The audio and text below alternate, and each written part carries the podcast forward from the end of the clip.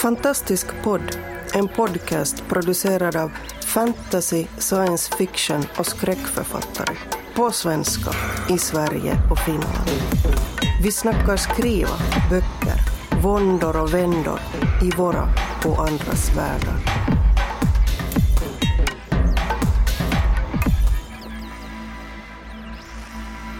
Välkomna allesammans. Det här är Malmögruppens första avsnitt till Fantastisk podd.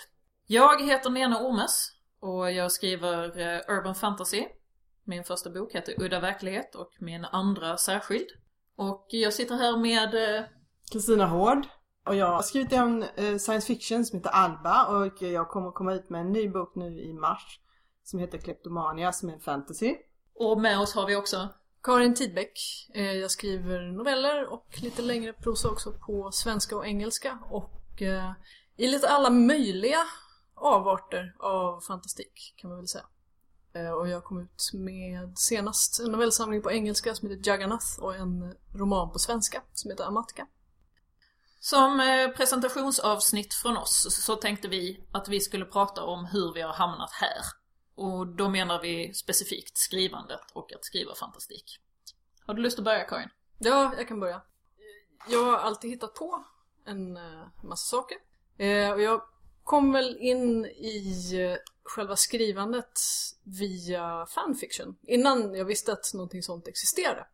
Jag började när jag var sex år gammal med att skriva om slutet på Ivanhoe så att det blev rätt. Eh, det skulle bli en hel roman som hette Det brinnande korset. Men när man är sex år gammal så orkar man inte skriva jättelånga romaner. Sen fortsatte jag med Elfquest fanfiction när jag var lite äldre, som jag skrev i hemlig kod för att min storebror inte skulle hitta det.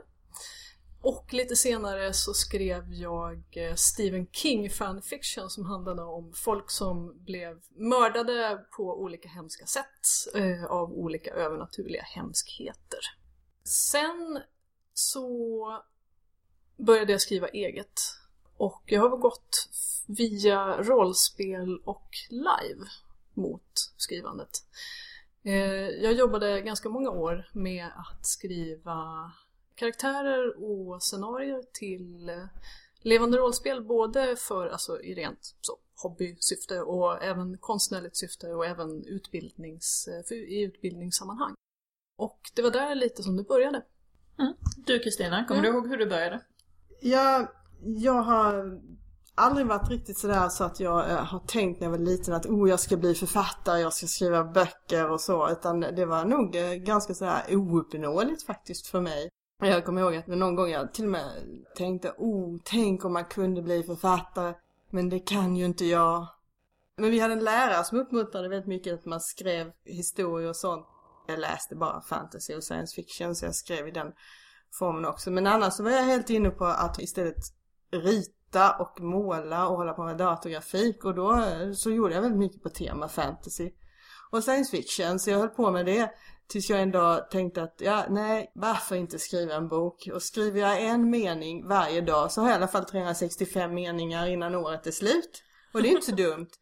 Men när man då väl börjar skriva så liksom blir det bara fler och fler meningar varje dag. Alltså så blev det en hel berättelse. Eh, Så på det sättet så kom jag in i skrivandet och då gav jag mer eller mindre upp det, det konstnärliga att rita och, och måla och sånt. För att skrivandet gav mer tillbaka än att hålla på med att rita. Jag kunde få fram mer i skrivandet. Hur gammal var du då, ungefär? Eh, jag var i slutet av 20-årsåldern. När jag växlade. Men fantastik var ju inte nytt för dig då, eller hur?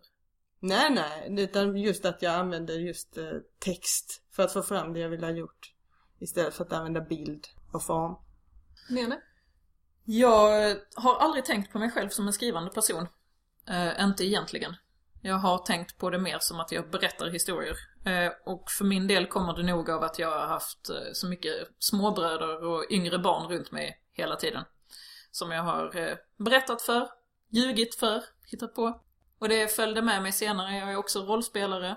Och eh, hittade på egna världar och tvingade folk att delta i dem med mina äventyr. Och en av de världarna blev så småningom eh, Udda verklighet, den första boken.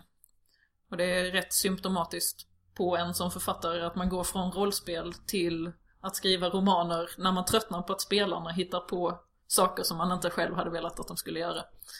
Tänker jag. Men eh, nu i efterhand så har jag fått höra att det är ingen som kände mig när jag var liten som är förvånad över att jag skriver. Det är bara jag. Jag har också faktiskt eh, också fått höra det. Samma sak, att de tycker inte det är konstigt. Visst är det underligt? Ja. Jag har hittat mina anteckningsböcker från skolan och precis som du Karin skrev jag en massa när jag var yngre och jag har alltid fått fina betyg i så fritt skrivande och hittat på historier om hur man kan hoppa mellan stjärnor och så. Mm. Men jag kommer liksom inte ihåg det. Det är inte någonting som har, har varit ett, ett mål. Ett mål för mig blev det först när jag började på författarskolan och gick en utbildning som syftar till att göra färdigt material som kan publiceras och då blev det plötsligt viktigt att bli publicerad också. Nej, alltså jag skulle ju inte heller bli författare. Jag skulle ju bli eh, rockstjärna. Ja, det är ju helt, helt Ja. rimligt. Ja, nej, nej men absolut. Nej, men jag gick ju på, jag gick ju på musikskola. Eh, och jag spelade flera olika instrument. Jag spelade, jag spelat piano, saxofon, eh, lite gitarr, eh, elbas. Eh, och eh, var med i eh, ett par band sådär, när jag gick på högstadiet, gymnasiet. Och jag skulle ju bli rockmusiker. Eh, det var ju det som var planen. Jag, hade ju, jag visste ju hur det skulle vara och hur det skulle se ut och hur vi skulle gå på turné och skivomslag och allt sådär. Nu, inte särskilt konkreta liksom, på exakt hur det skulle gå till men det var ju så det skulle bli. Så det här med att faktiskt bli författare det kom ju inte förrän långt senare trots att det var skriva jag hade gjort mer egentligen än att spela musik under den tiden. Just därför att det var någon slags eh, norm. Eh, Skriva var ju alltid någonting som man höll på med ändå. Men det var, så, det var så normalt så det var ingenting som jag reflekterade över. Skrev du musik också?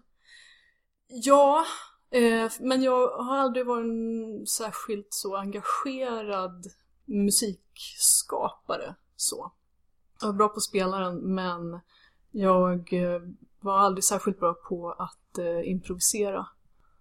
Utan det var, det var skrivandet jag gjorde det med. Men hade du lagt av dina musikambitioner ambitioner när du bytte eller började skriva eller vad tog det över eller? Ja, alltså jag fick tinnitus. Eh, Det är ju säkert död. Ja, jag jobbade ett tag. Jag jobbade som DJ och sen så eh, spelade jag band och sen så repade jag i kör samtidigt och fick tinnitus och bestämde mig på något sätt att jag skulle, jag skulle lägga den tiden på att skriva istället för att hålla på med DJ-andet och musiken. Vilket medvetet val. Jag är väldigt imponerad. Alltså så här i efterhand så kan, ju, kan jag ju liksom säga till folk att ja, det var ett medvetet val, men jag vet inte hur medvetet det var då. Det var väl mest det här att jag kunde inte hålla på lika mycket med musik därför att det började pipa i öronen. Vi träffades ju för en väldig massa år sedan i livesammanhang, jag och Karin. Kanske vi har sagt förut. På? Vad hette det? Hette det Nattögon? Ja, Ja. vi gjorde det. Ja. Det var ett post-Tolkien live. Yes. Fantastiskt. Regnade hela tiden och då menar jag hela tiden, 24 timmar om dygnet. Mm. Det var galet. Och där hittade vi på historia tillsammans första gången. Och sen sprang jag på dig i Stockholm strax därefter och då hade du också börjat en skrivutbildning. Ja, jag gick på Sundbybergs folkhögskola skrivarlinje. Hur tänkte du när du började där? Jo, men då tänkte jag att nu ska jag börja skriva på allvar. Så jag tog faktiskt tjänstledigt från science fiction-bokhandeln.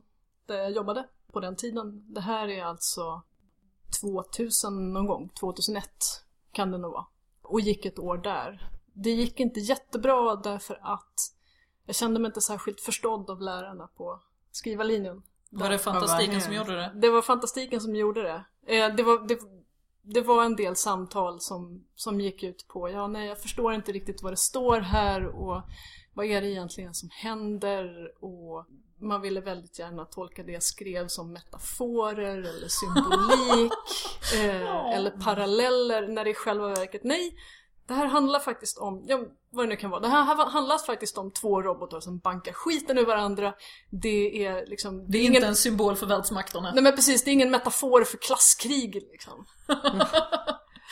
Så det där hade jag lite problem med just då. Men vi, Hur jag- gick det för dig Kristina när du vi gick? ja, vi har ju, jag är liksom den, jag har ju gått på författarskolan i Lund. Eh, jag var året innan dig. Mm.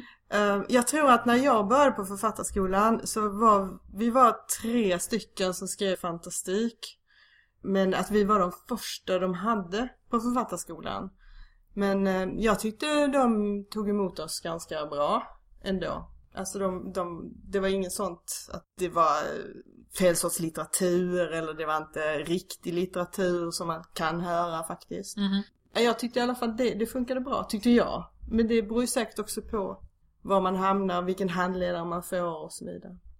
På Författarskolan i Lund så är det ju är utbildningen upplagd så att man gör flera olika saker i moment och så har man en handledare som drar en igenom ett större projekt samtidigt. Som man själv väljer då. Och det var då som jag valde min science fiction-roman och du som valde att skriva udda. Precis. Så jag valde Urban Fantasy.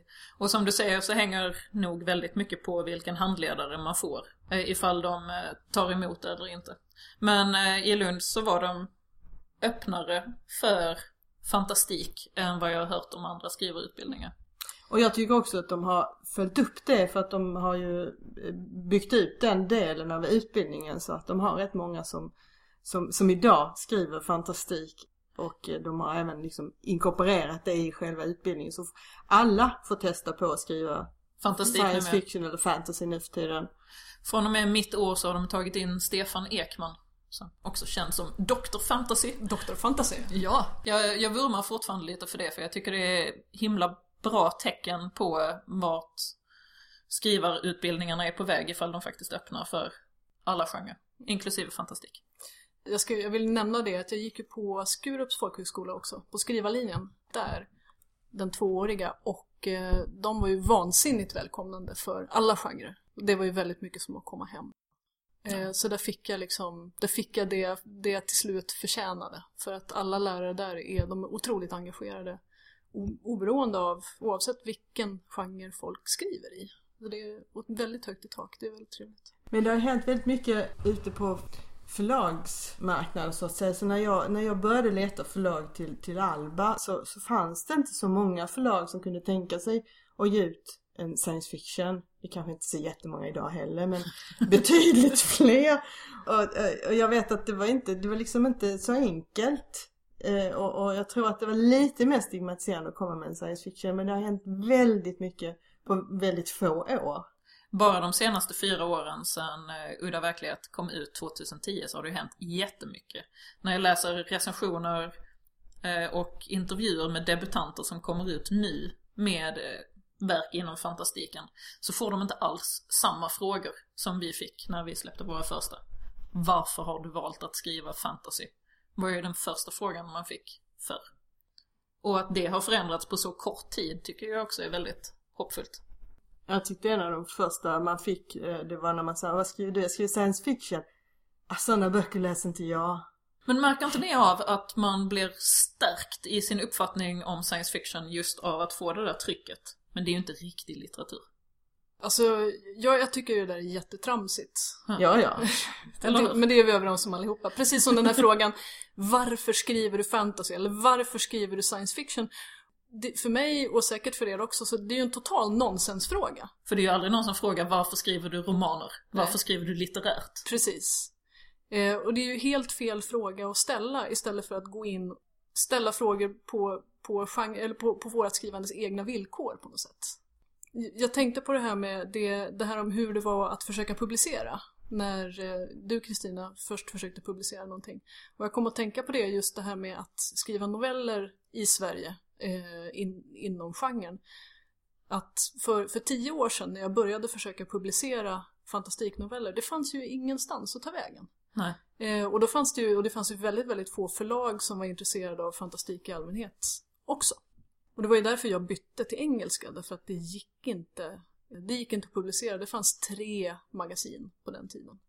Och eh, vad jag har förstått, men vad jag har förstått nu så är det ju fler på uppgång och det är ju hemskt, hemskt roligt. På svenska menar du? På svenska. Men jag tror också det kanske är novellen i sig, alltså att den har blivit lite trendigare. Ja. Även, alltså, om man säger den vanliga novellen och inte just genrenovellen utan det har varit, ett, novellen har varit lite, inte alls lika gångbar som en roman överhuvudtaget. Men det är bra att det kommer. Ja, särskilt med de här eh, satsningarna på, som Mix förlag bland annat har, att man kan köpa noveller styckvis. Mm. Och deras app också, Dödtid. Men jag vet ju att när man, i alla fall när jag började läsa science fiction så var det just alla de här novellerna man läste, de här tidiga novellerna och de som, som fanns, eh, som kom på ja, 50-60, så följde med uppåt och man läste dem. Så novellerna har ju betytt väldigt mycket för, för genren. Så det är bara bra om den får en stärkt ställning även i Sverige. Men har du skrivit noveller, Kristina? Nej, alltså jag har inte skrivit några noveller. Nej, jag är inte lika... Jag känner att det är enklare att skriva en hel bok än att skriva en kort novell. Eh, men å andra sidan har jag väl inte riktigt liksom så här tagit mig i kragen, nu ska jag skriva noveller. Men jag tenderar att, tror jag, göra rätt komplicerade stories så att de växer eh, i längd, så att säga, för att jag ska få ihop det. Så att det är en konstform i sig att få sagt mycket på en liten text. Det är det. Jag hoppas att det i framtiden kommer till vara en teknik jag kan bemästra. Åtminstone till en habil novell. Men än så länge har jag skrivit väldigt få. Fast å andra sidan så kan jag känna att det här, det finns ju ett jättetryck nu på författare. att- författare ska bemästra alla former. Vi ska kunna skriva kortprosa, vi ska kunna skriva episka romaner, vi ska kunna skriva eh, flera delar i en serie. Eh, och jag tycker det är, lite, det är lite taskigt att förvänta sig att alla ska kunna röra sig i alla format. Vad tycker ni? Ja, jag blir ju lite skräckslagen av det. Jag kan tycka att det är mycket bara att kunna skriva promotion-texter till sitt eget material eller skriva synopsis eller baksidestext eller Det är mycket svårare att skriva de där texterna än att skriva själva. själva boken. Ja. Ja, bitvis i alla fall. Så, eh, och det är helt olika tekniker för allting. Men jag tycker det är spännande att det finns möjlighet att utveckla mig själv språkligt också. Men jag har nog aldrig känt något tryck. Men jag har liksom bara gjort det jag ville göra. Så jag har inte... Men så är vi nog också skonade i det att i Sverige finns det väldigt lite tryck på svenska fantastikförfattare att skriva noveller. Nej, Men det är väl ett hårdare tryck på en novellförfattare att skriva en roman, gissar jag. Och jag tror att det är snarare svårare, alltså gå från novell förväntas man att gå till roman. Ja. Det, men det är ingen som till en romanförfattare, ja men nu, nu, nu när du liksom, nu ska du börja skriva noveller. För att jag tror att det finns den här synen att novellen är, är någon sorts, liksom, första stadiet till att man går vidare och blir en... det är en fas man går igenom. Ja. Novellfasen. Jo, jo, jag vet. Alltså det är mycket, det är väldigt ofta man får den, jag får den kommentaren att vi väntar med spänning på romanen, roman. nästa Ja. roman. Och jag kan tycka, vad fan, jag har ju precis klämt ur mig med stor smärta den här eh, Amatka, kan inte vara nöjd ett tag nu? Kan inte jag få gå tillbaka och, och pyssla med mina noveller nu? Därmed kan jag, där, jag kan känna att man förväntas eh, att det ska vara typ 300 sidor, 400 sidor och det ska vara väldigt långa romaner. Men jag har väldigt svårt att liksom komma upp i de där jättemånga sidorna. Det tycker jag är svårt att, att men det finns lite sådär att man, oh, du har skrivit 400 sidor. Och det, det kan jag känna ett litet tryck från. Jag har ju det där med att eh, när någon har läst böckerna så säger de den var jättebra men den tog slut för fort. Och jag har bestämt mig att tolka det som eh, den högsta formen av beröm. Istället för ett tryck på nästa bok. För min egen själsfrids skull. Men även en tjock bok kan ta slut för fort. Ja, det är helt enkelt innehållet. Så var är ni nu? Ja. Börjar bör du, bör du nämna? Jag eh, ska precis börja skriva del 3 i uh, Uddas universum. För andra gången ska jag börja skriva del 3. Och samtidigt håller jag på att skriva en brevroman. Eh, Ja, jag har precis avslutat eh, Kleptomania som då kom i mars och jag ska börja skriva på fortsättningen. Så att, vilket jag inte riktigt har gjort det ännu men jag har börjat lite och jag ska ta tag i det. Så jag kan, lära precis mellan två böcker. Eh, jag, har, jag har ett stort berg med novellutkast som jag sitter och försöker bulta ut någonting ur. Eh, men jag håller också på med ett längre projekt och det är lite i det där tillståndet att jag kan inte riktigt prata om det. Men det händer grejer någon gång, förhoppningsvis. Det är ju skönt att höra. Och mer om det kommer vi till att prata de andra gångerna.